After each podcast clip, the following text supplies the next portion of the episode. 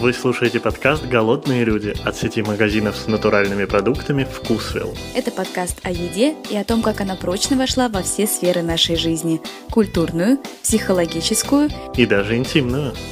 Я Настя Боброва и Роман Поляков. Конечно, удобно, когда у тебя дома есть человек, Конечно, это сейчас ты недовольна и тебе лень, а как у мужика появится любовница, так сразу напечешь ему 50 килограмм блинов. Ну так как ты, курицу больше никто не жарит. Мне кажется, все регионы сейчас просто покинули чат. Если после этого сезона подкаста не выйдет нового, значит нас уволили. Вот такой камин для вас.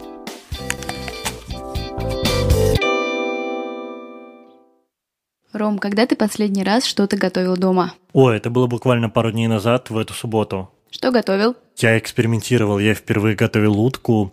Она была с медом, белым вином и всякими травами. Слушай, а ты вообще сама то готовишь? Ну вот как раз на днях пыталась вспомнить, когда я последний раз что-то готовила сложнее яичницы. Это был июль. У курицы подходил к концу срок годности, поэтому мне пришлось ее жарить с утра перед тем, как работать, и я от этого не была в восторге. Погоди, то есть ты хочешь сказать, что ты ешь одни полуфабрикаты? Я ем то, что готовит мне молодой человек, и если он не готовит ничего, то да, это полуфабрикаты или еда из кафе, ресторанов.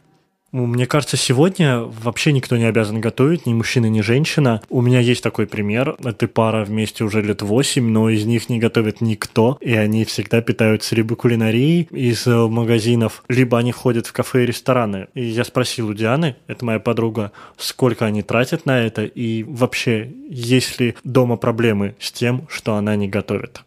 Мне 35 лет, я живу в Петербурге, живу с мужем, и мы практически никогда не готовим дома, а едим исключительно блюда готовые покупаем, либо ходим куда-нибудь там в рестораны, в кафешки. Почему так? Собственно, почему такая модель питания у нас в семье появилась? Потому что ну, я изначально готовить не люблю и не хочу, можно сказать. А муж мой, он готовить умеет и любит, но у него никогда не хватает времени на это. То есть у него есть несколько коронных блюд, и он, соответственно, их готовит только по выходным а, или по праздникам, когда приезжают какие-то гости. Экономия времени — это основная, наверное, причина, почему мы не готовим дома, потому что график работы довольно сложный выходные, мы рано уходим, поздно возвращаемся домой, и времени на готовку не остается практически совсем. Плюс разнообразие, то есть сейчас можно купить большое количество разных блюд уже готовых и питаться достаточно разнообразно сбалансированно, то есть все уже за тебя подобрано, все соусы, все добавки, и можно не переживать за то, что ты каждый день ешь одно и то же. В целом э, за неделю, ну мы никогда толком не считали, но у нас э, уходит, э, наверное, около пяти тысяч, наверное, рублей на двоих, потому что на самом деле, мне кажется, если покупать продукты отдельно, у нас уходило бы, наверное, примерно же столько же. Поэтому я думаю, что мы не очень сильно проигрываем в финансовом плане. Сейчас э, готовая еда, она достаточно доступна. Меня поддерживает мама, меня поддерживают э, другие родственники. То есть никто не говорит мне, что я должна стоять у плиты целыми днями готовить. Мама наоборот. Очень рада тому, что можно наконец-то сейчас просто все заказать, э, поесть и заняться какими-то другими делами. Она приезжает в гости, и мы тратим время на какие-то культурные мероприятия или что-то такое, не тратим время на готовку. Ну, а я готовить люблю, хоть это не так часто делаю, но в периоды, когда работы очень много, это, наоборот, меня отвлекает.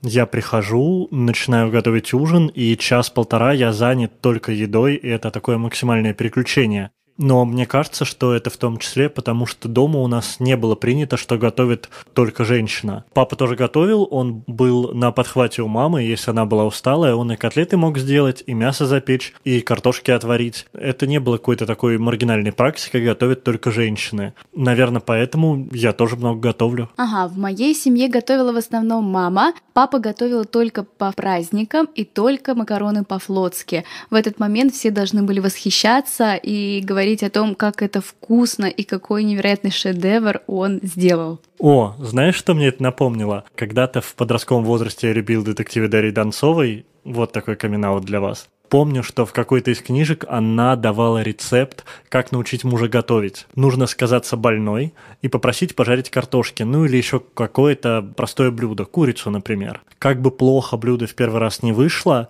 нужно все это хвалить, и дальше повторять эту историю регулярно, говоря, что ну так как ты, курицу больше никто не жарит.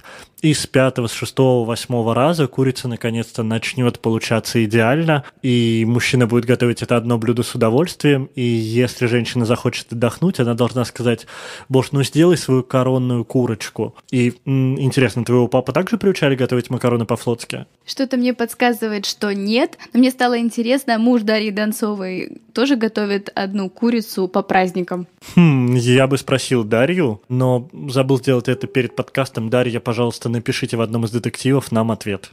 Давайте договоримся так. Если двое радиоведущих погибнут в автокатастрофе, не готовит. Если они пойдут в ресторан, значит готовит и много. Если после этого сезона подкаста не выйдет нового, значит нас уволили. Пока готовилась к подкасту, нашла много обсуждений на женских форумах типа Ева.ру и Woman.ru от несчастных женщин, которых парни заставляют готовить. Там много борьбы в комментариях. Например, кто-то пишет, конечно, это сейчас ты недовольна и тебе лень, а как у мужика появится любовница, так сразу напечешь ему 50 килограмм блинов. Ром, как ты думаешь, блины и любая другая пища может спасти отношения? Ой, мне кажется, сейчас дело точно не в этом. Конечно, удобно, когда у тебя дома есть человек, вне зависимости от пола, возраста, который делает тебе пищу и готовит ее так, как ты любишь, но мне кажется, это история про наличие кухарки. К слову, моя мама домашний повар, и как раз таки она решает эту проблему в других семьях. Она приходит, по утрам готовит вкусную, свежую еду, и женщины рады, потому что им не нужно готовить, мужчины рады, потому что вкусно. Хотя, мне кажется, я сказал какую-то глупость женщины. Я уверен, не меньше рады от того, что вкусная, свежая домашняя еда стоит у них в холодильнике, и они наслаждаются процессом, они не думают о том, как найти время для того, чтобы это приготовить. Мне кажется, все регионы сейчас просто покинули чат. Все-таки кухарка или домашний повар — это все еще достаточно дорогое удовольствие. Ром, если не секрет, сколько твоей маме платят?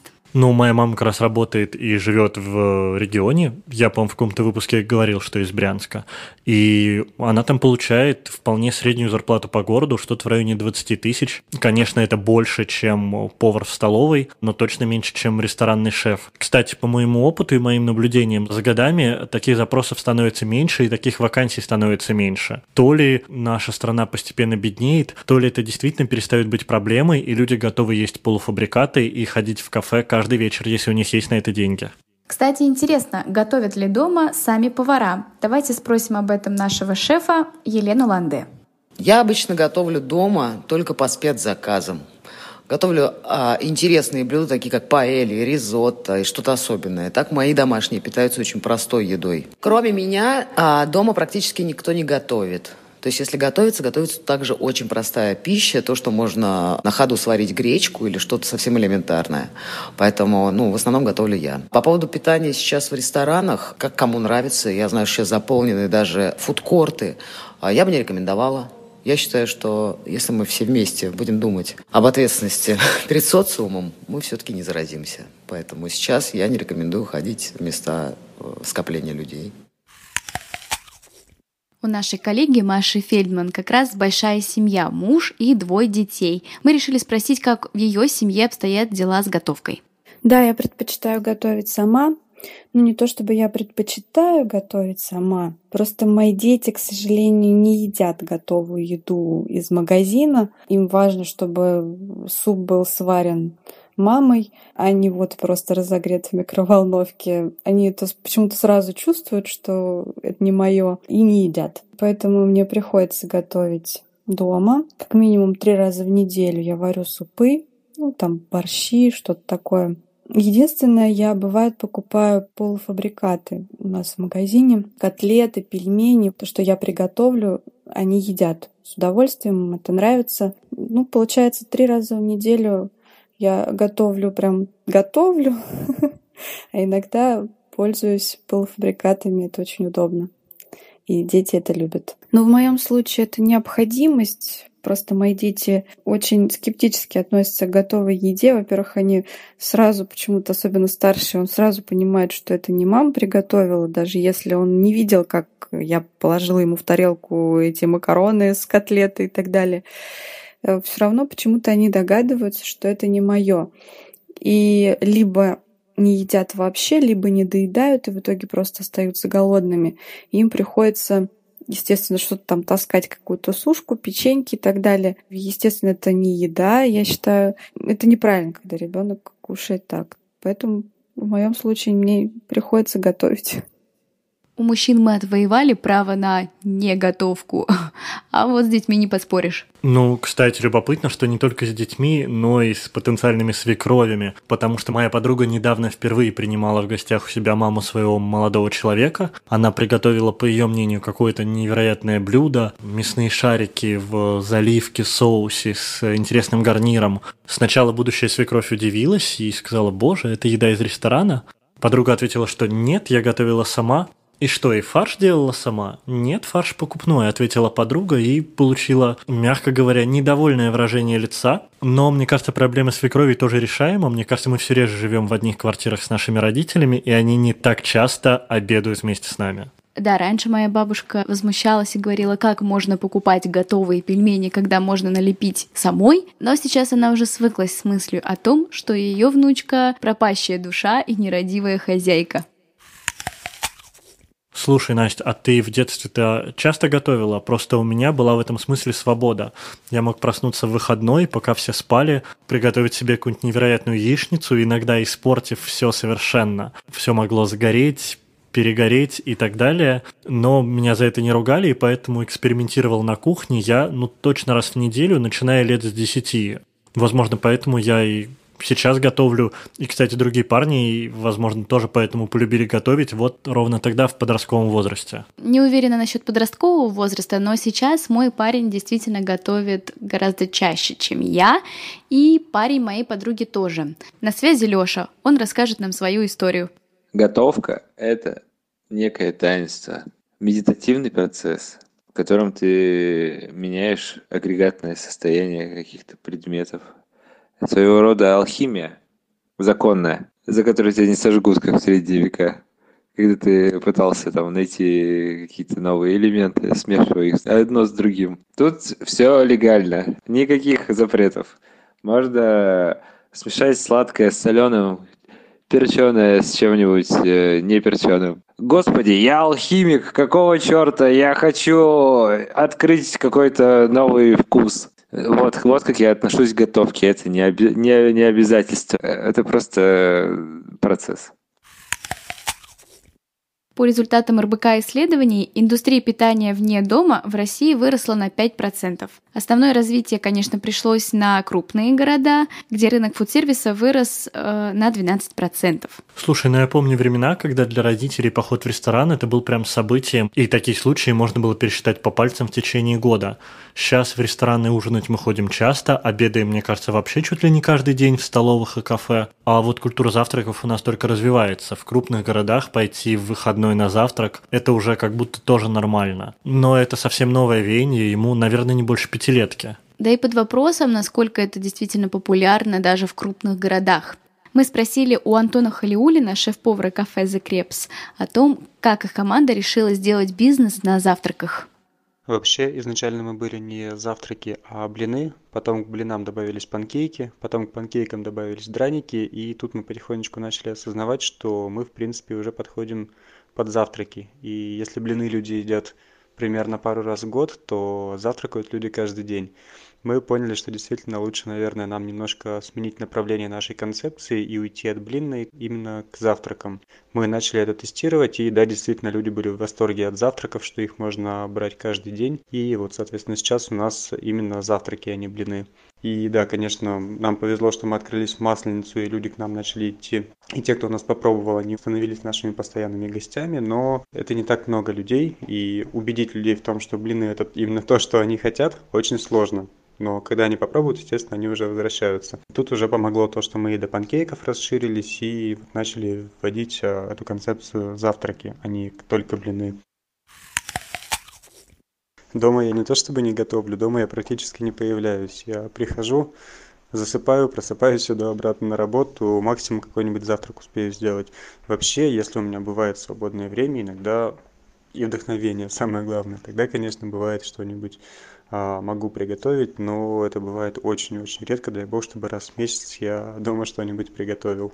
Хотя, конечно, мне это по-прежнему нравится, но пока что совсем не до этого. Ох, я в Крепсах еще не был, но идея завтракать по вечерам и есть утреннюю еду в любое время дня. Она идеальна, обожаю такое. Слушай, кстати, что ты приготовишь в следующий раз? Ром, ты вдохновил меня на эксперименты. Пойду и приготовлю глазунью.